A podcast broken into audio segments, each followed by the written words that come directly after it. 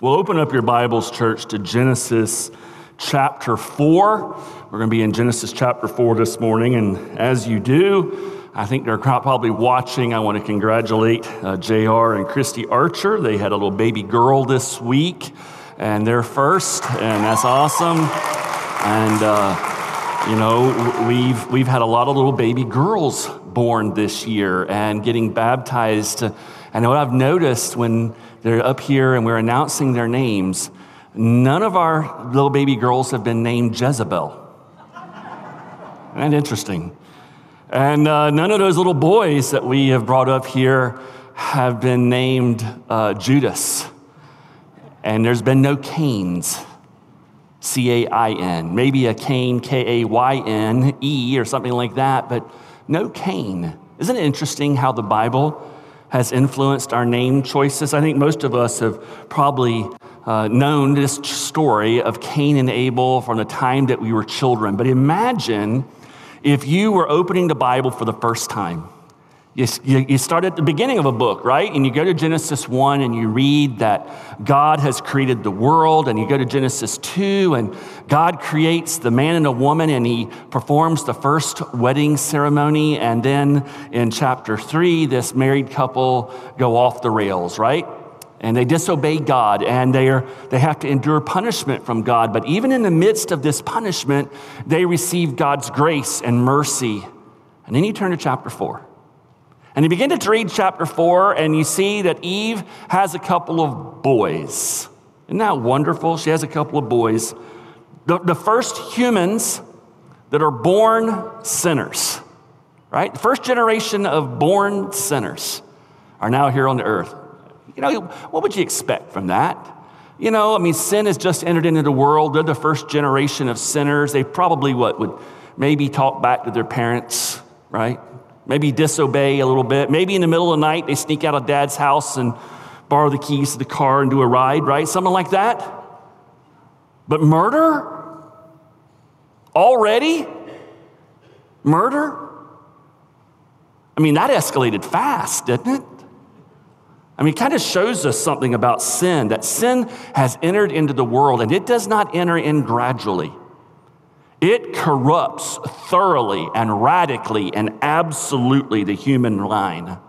So let's read this story starting in verse 1. And this morning, I want to hopefully give you three gospel applications from it. Verse 1 Now Adam knew Eve, his wife, and she conceived and bore Cain, saying, I have gotten a man with the help of the Lord.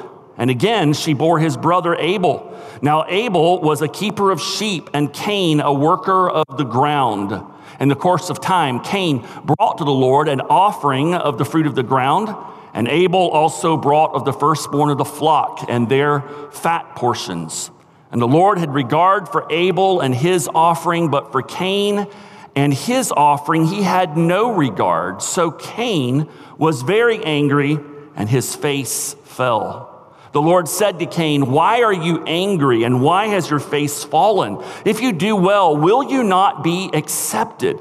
And if you do not do well, sin is crouching at the door. Its desire is contrary to you, but you must rule over it. Cain spoke to Abel, his brother.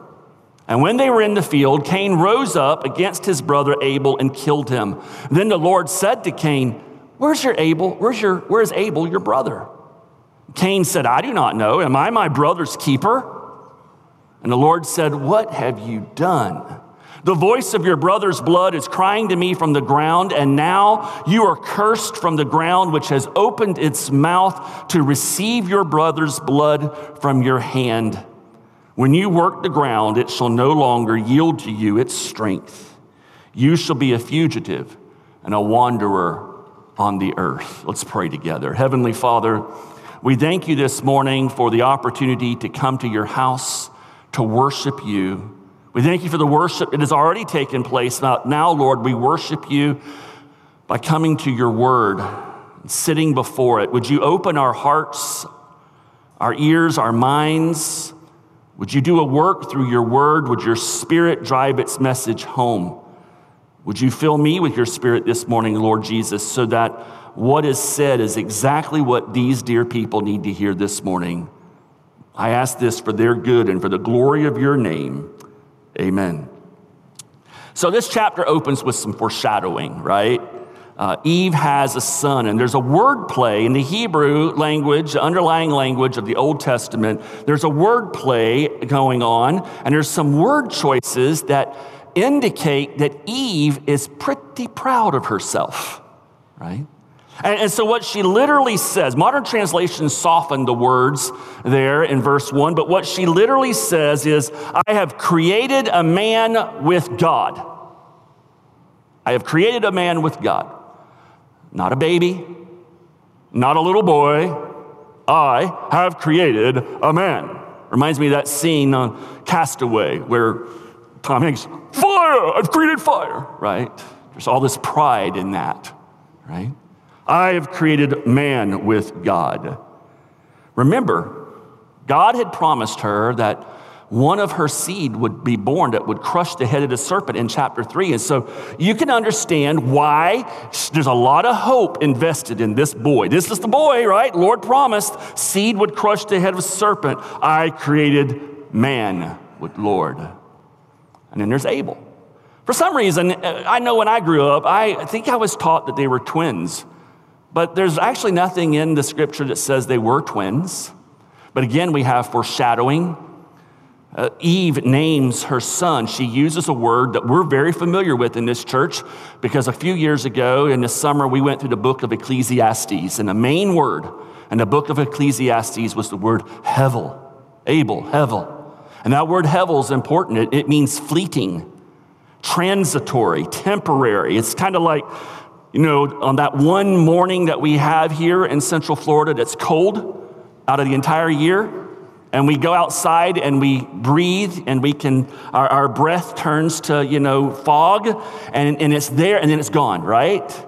Here and then gone. And that's what the word Abel means. And Abel, he lives up to the meaning of his name.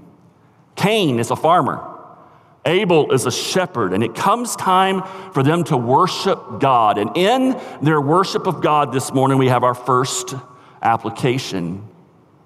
Both the form and the sincerity of our worship are important to God. No doubt Cain and Abel had learned what it meant and what it looked like to worship God from their father Adam. He's the one who taught them how to be done.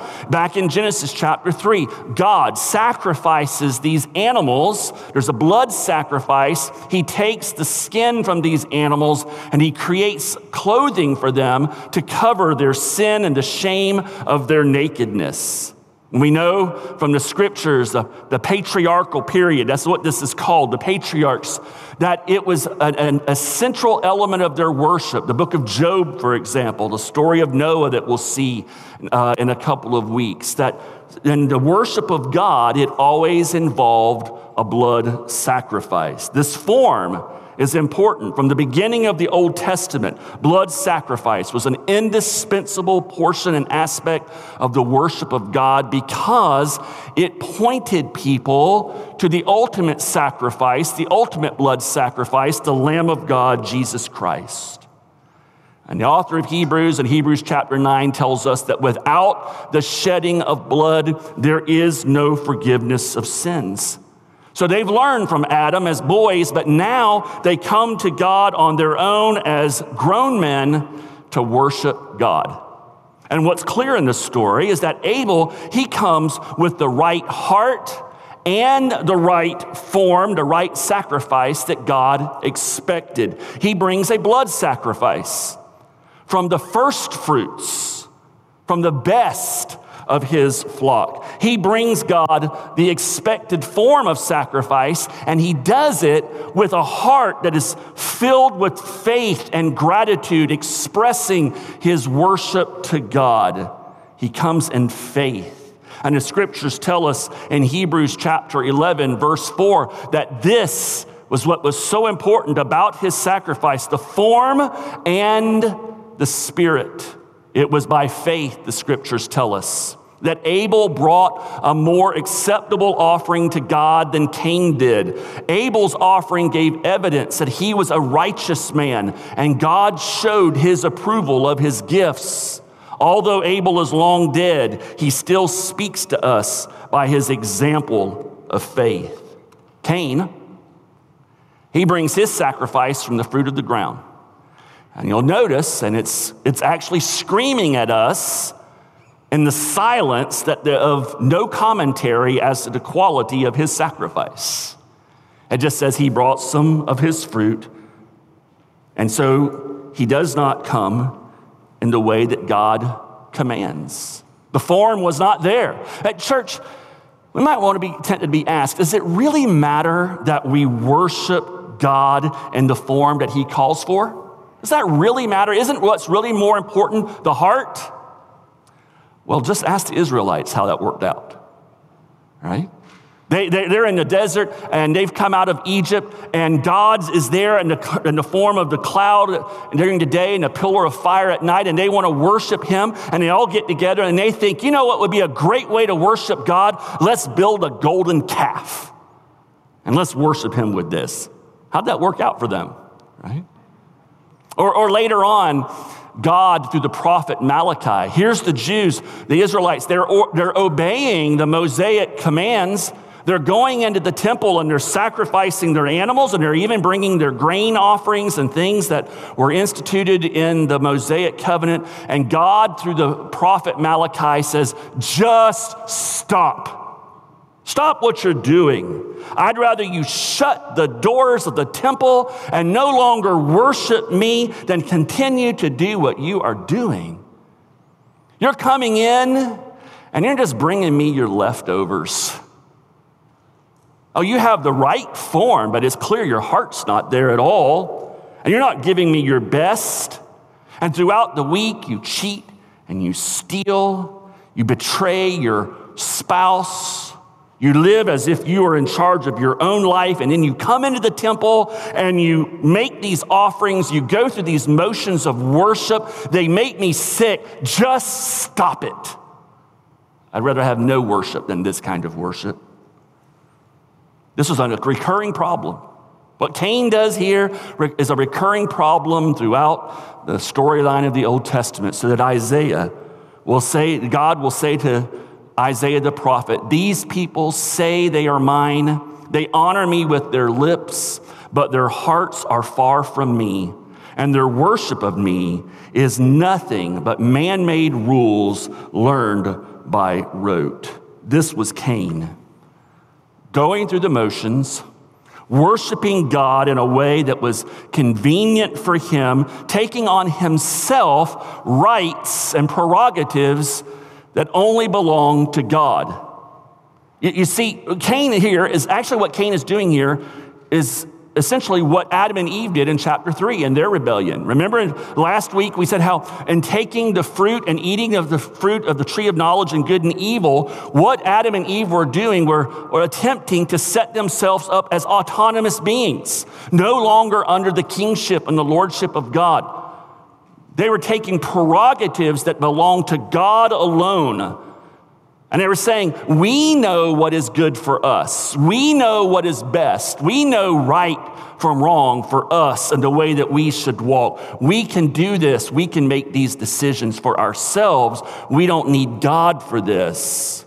They were taking prerogatives that belong to God. And this is what Cain is doing. He's determining how God should be worshiped when only God has the right to decree how he is to be worshiped. God tells us how he wants to be worshiped. And any form of worship that is contrary to what he commands is rebellious sin, and it's an indication that we are trying to set ourselves up as autonomous rulers of our lives. Abel's worship flowed from a heart of submission and faith and gratitude to God. Cain's worship was mediocre ceremonial tokenism, and it was as much a worship of himself as it was God. The form and the sincerity of our worship is important to God. He calls on us to obey Him and to listen to everything that He says to us. How important is that? It has eternal ramifications. Think about it for a moment. Man made religion insists that it doesn't actually matter all that much, maybe the form of our worship, or what we worship, or even who we worship, as long as we're sincere, right? Uh, as long it doesn't really matter the road that we take to heaven, so long as we're kind and we treat people well and we are good people and we're sincere in what we believe. Jesus addressed this.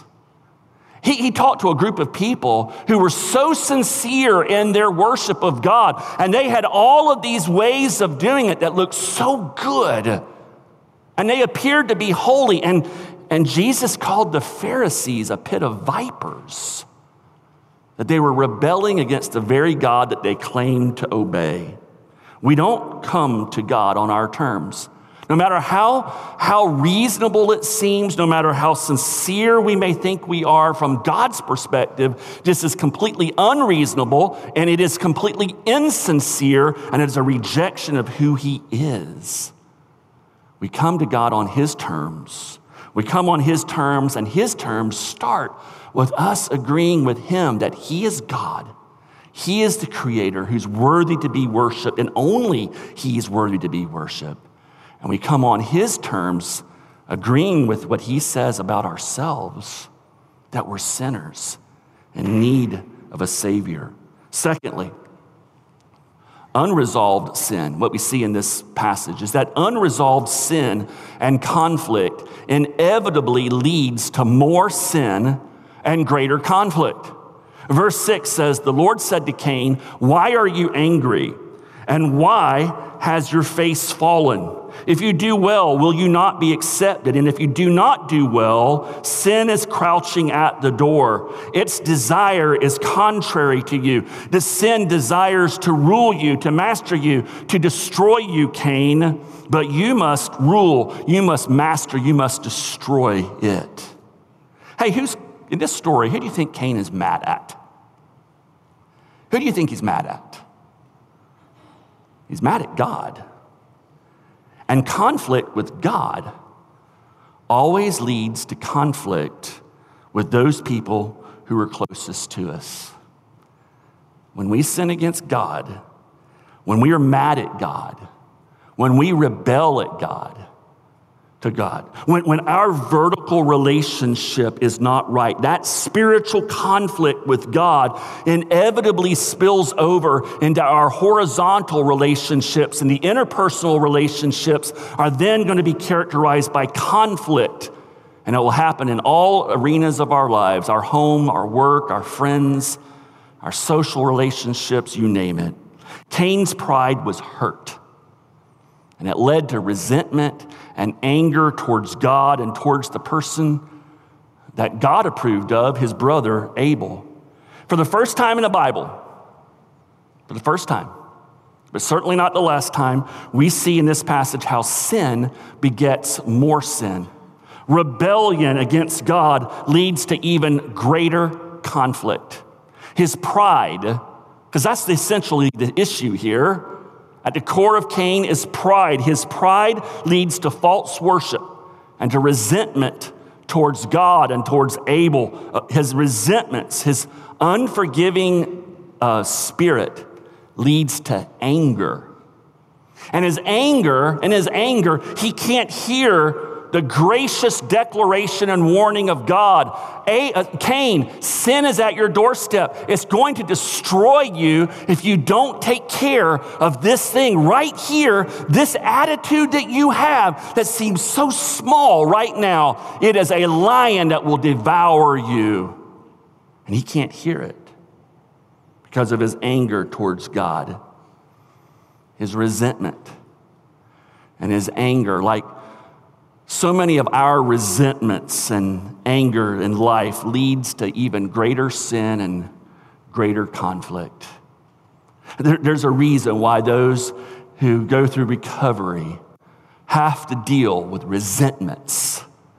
They play such a major role in our lives. His pride and his resentment, it leads to him planning the first murder, the murder of his brother. His resentment and anger towards God leads to the first lie in the Bible. It leads to the first petulant, disrespectful questioning of God in the Bible. And as you see in the following verses, verses 17 to 24, his sin infects and affects his family line. To the next seven generations that are listed here, each generation becomes more and more evil until finally Noah's flood wipes out Cain's family line for all of eternity. In the little book of Jude, Christians are warned to not walk in the way of Cain. He has this empty worship, this ceremonial tokenism. He doesn't listen to the mercy of God that is extended to him. God warns him that sin is seeking to destroy him. He ignores these warnings. He nurses this resentment and anger, and it leads to greater and greater devastation. But that entire time, there was another option open to him. Another option open to all of us. There is a better way in dealing with our sin. You know, Paul, the apostle, he's talking to a group of people who also coddled and harbored their sin. They were proud of their sin, the Corinthians. And so he writes to them in 1 Corinthians chapter 5, and he says, Your boasting in your sin is not good. Do you not know that a little leaven leavens the whole lump? A little sin will ultimately take over the entire entity, cleanse out the old leaven that you may be a new lump as you really are unleavened because you're in Christ, our Passover lamb who's been sacrificed. How differently the story of Cain and Abel would have turned out if Cain would have simply repented of his sin, confessed his resentment and anger. What would have this story have been if Cain would have just gone to God and said, I've sinned? And gone to Abel and said, I'm angry at you, I'm jealous of you. Please forgive me of my sin. What would have happened if he had just simply taken God up on his gracious offer? How this story would have been different. But he doesn't do this. Charles Swindoll, Chuck Swindoll writes that in resolving conflict or sin, no matter who's guilty, the best place to start is in your relationship with God. Whether your contribution is small or great, own it. Own it all. Hold yourself accountable to God and confess any sinful part. By doing so, you will have the necessary peace to make peace with your brother or sister. In verse 13 and 14, we have our first hint of remorse and regret from Cain. He finally expresses it. God tells him, Cain, you're cursed because of the murder of Abel. And here's Cain's words He said to the Lord, My punishment is greater than I can bear. Behold, you've driven me today away from the ground, and from your face I shall be hidden. I shall be a fugitive and a wanderer on the earth, and whoever finds me will kill me. Cain, finally filled with remorse and regret but don't confuse this remorse and regret with biblical repentance. Not at all. His remorse and regret is all about him, right? And now about how difficult his life is and how things are not going to work out the way he planned for them. There's no repentance here. He's not brokenhearted at all over the murder of Abel. There's no words of sorrow of how he's broken the hearts of his parents. There's, there's no words indicating at all that he has any desire to throw himself on the mercy and grace of God. It's all about him and how difficult his life is. That's how it's in those words. That's the way of Cain. But that's not the way it should be. It's not the way that we have to take. You know, a few thousand years later, you find King David. He, he commits adultery with Bathsheba. And then to cover his sin, like Bathsheba, or like Cain, he murders Bathsheba's husband. And he lives in that sin for a while, but God comes to him in his grace because God comes to all of us in his grace in our sin. And through the prophet of God, he's confronted. And David's response, compare David's response to, to Cain's. In Psalm 51, David cries out to God and he prays and he says, Have mercy on me, O God, because of your unfailing love. Because of your great compassion, blot out the stain of my sins. Wash me clean from my guilt. Purify me from my sin. For I recognize my rebellion. It haunts me day and night. Forgive me for shedding blood, O God who saves. Then I will joyfully sing of your forgiveness. Unseal my lips, O Lord, that my mouth may praise you. You do not desire a sacrifice, or I would offer one. You do not want a burnt offering. The sacrifice you desire is a broken spirit. You will not reject a broken and repentant heart, O God. When it comes to sin, we all have a choice. We can walk the way of Cain or we can walk the way of David. And the good news of the gospel is that no matter who you are this morning, no matter what you have come into this church bearing, God always receives sinners with grace and mercy who throw themselves at his feet and call out for it. Every time.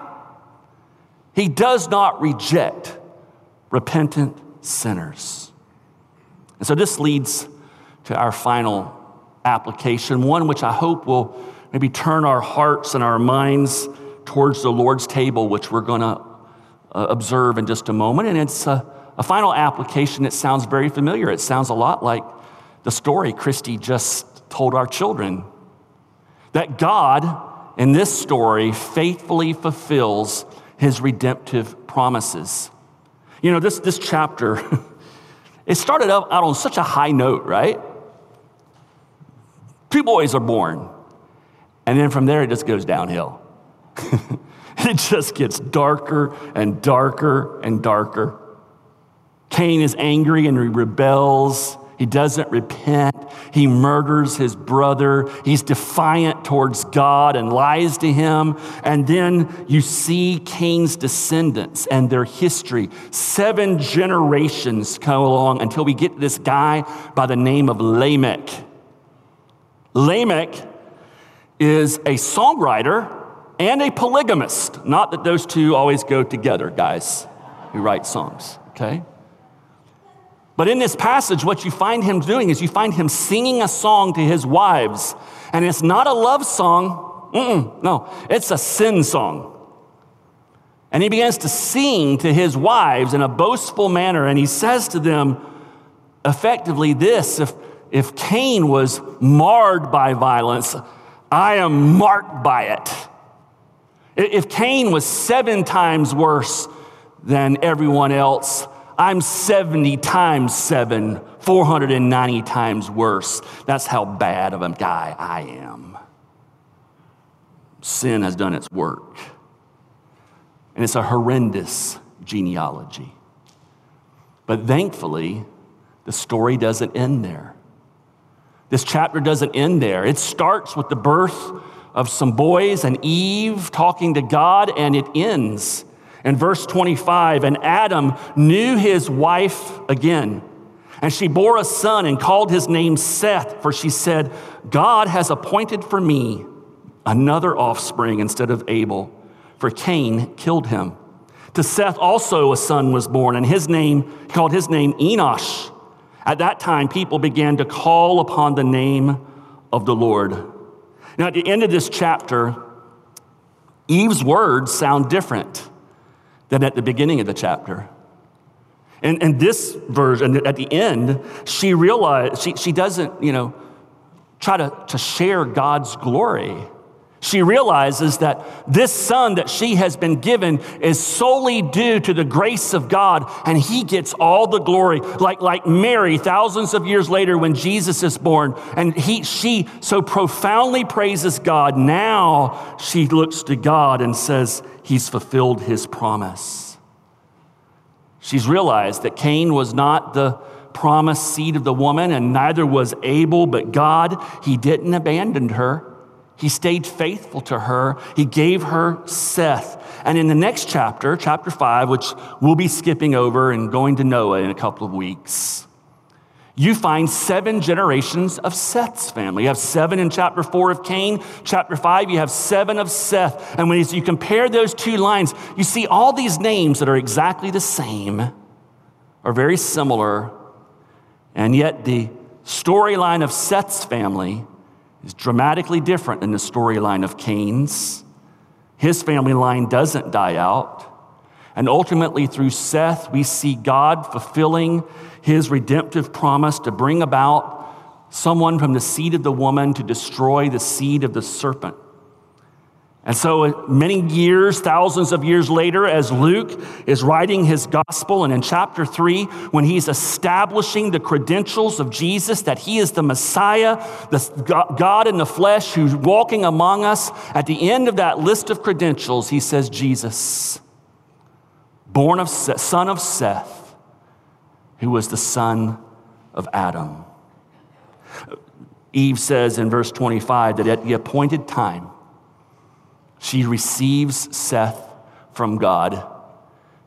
And those words, the appointed time, make me think of Galatians chapter 4, verse 4, where we read that at the appointed time, God sent forth his son, born of a woman, born under the law to redeem those who were under the law, so that we might receive our adoption as sons and daughters.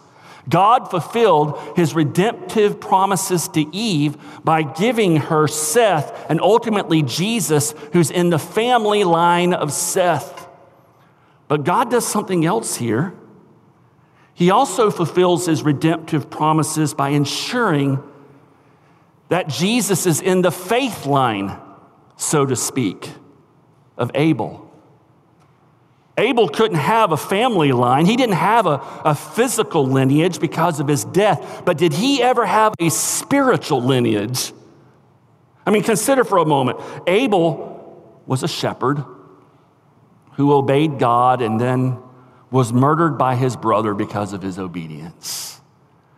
And we read in John chapter 10 that Jesus is that good shepherd, that great shepherd who perfectly obeys God, and as a result, he's murdered by his brethren. Remember what Genesis 3 teaches us that the, the arc of human history is conflict and war between the seed of the serpent, all of humanity that worships self and sin and sets themselves up as God instead of trusting in Christ. It's war between the seed of the serpent and the seed of the woman, all of humanity who trusts in Christ and worships God and repents of sin. And here, Abel, the first seed of the woman, is killed by the first member of the seed of the serpent. And in this murder, he foreshadows Jesus, the ultimate, perfect seed of the woman, who will also be murdered by the seed of the serpent. But in his murder, Satan does not win. For he does not stay dead. He rises again. And the scriptures tell us in Hebrews 12 that Jesus, the mediator of a new covenant, and to the sprinkled blood that speaks a better word than the blood of Abel. How is it that the shed blood of Jesus is a better word than the shed blood of Abel. Why is this the case? Because it's through the shed blood of Jesus that Adam and Eve's sins are forgiven, that Seth's sins and Abraham's sins and David's sins and your sins and my sins and the sins of anyone who trusts on in Jesus Christ are forgiven. It's through this blood, his shed blood, that we know this to be true. You know, there's a passage, a scripture that I often read in conjunction with the Lord's Supper, and I'd like us to read it together as we move to this time of worship. In 1 John chapter 1 verse 7, it's a verse that I think, you know, is, is hitting on what the, the story of Cain and Abel allude to that precious blood of Christ. Let's read this aloud together. 1 John 1, verse 7. But if we walk in the light, as he is in the light, we have fellowship with one another, and the blood of Jesus, his son, cleanses us from all sin. The Lord's table is that time where we come together and we recognize the truth that is in this verse, the promise that is foreshadowed in Genesis chapter 4. It, this is a meal that everyone may partake of who has trusted in this shed blood of Christ and his death, burial, and resurrection. If you know Christ as your Lord and Savior, you're invited to take this meal with us this morning. But if you don't know Christ as your Lord and Savior, this meal is meant to convict you. It's meant to encourage you not to go the way of Cain and to insist on your own worship and rebellion and doing life the way you think it should be done. It's meant to convict you and tell you your Creator has provided salvation through Jesus Christ. And even today, your sins can be forgiven.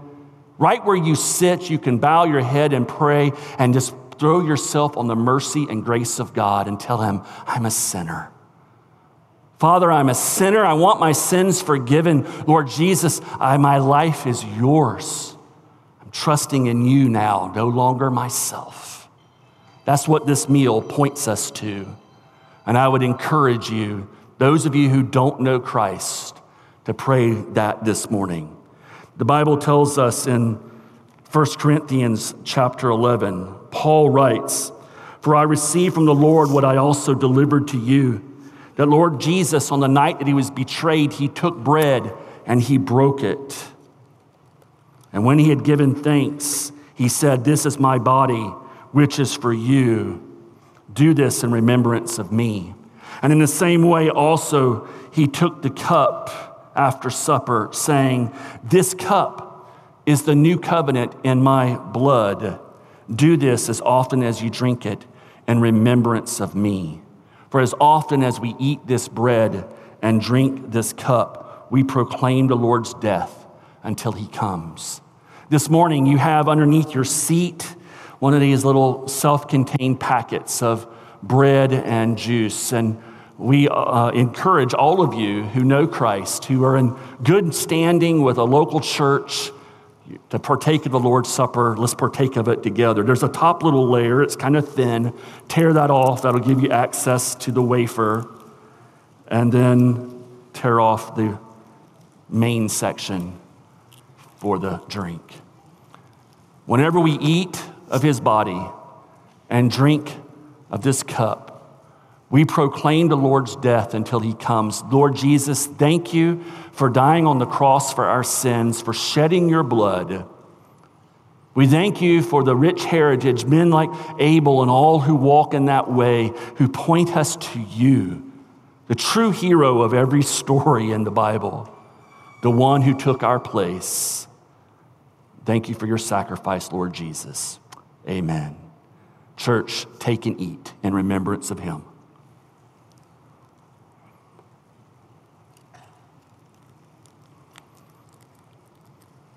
For God so loved the world that he gave his only begotten Son, that whosoever believes in him will not perish, but have everlasting life. Heavenly Father, we thank you for the sacrifice that you have made by giving us Jesus. We thank you that your love was so great that you pursued Cain in the midst of his sin that you, throughout the scriptures, will pursue men and women, offering grace and mercy to them. And Lord, in the same way, you've pursued us this morning. Men and women like them, born in sin, insisting on our own worship and on our own way. But Lord, your grace is greater than our sin. And so we praise you, we honor you that you fulfill your redemptive promises to us that in calling us before the foundations of this world were ever laid, you have put everything in place for our salvation so that your justice could be paid and satisfied And Lord, you at the appointed time sent your spirit to our hearts to give us faith and a desire to turn to you. And God, you get all the glory for our salvation. And we come to you this morning simply saying thank you and praising you for your overabundant grace. In your Son Jesus' name we pray. Amen.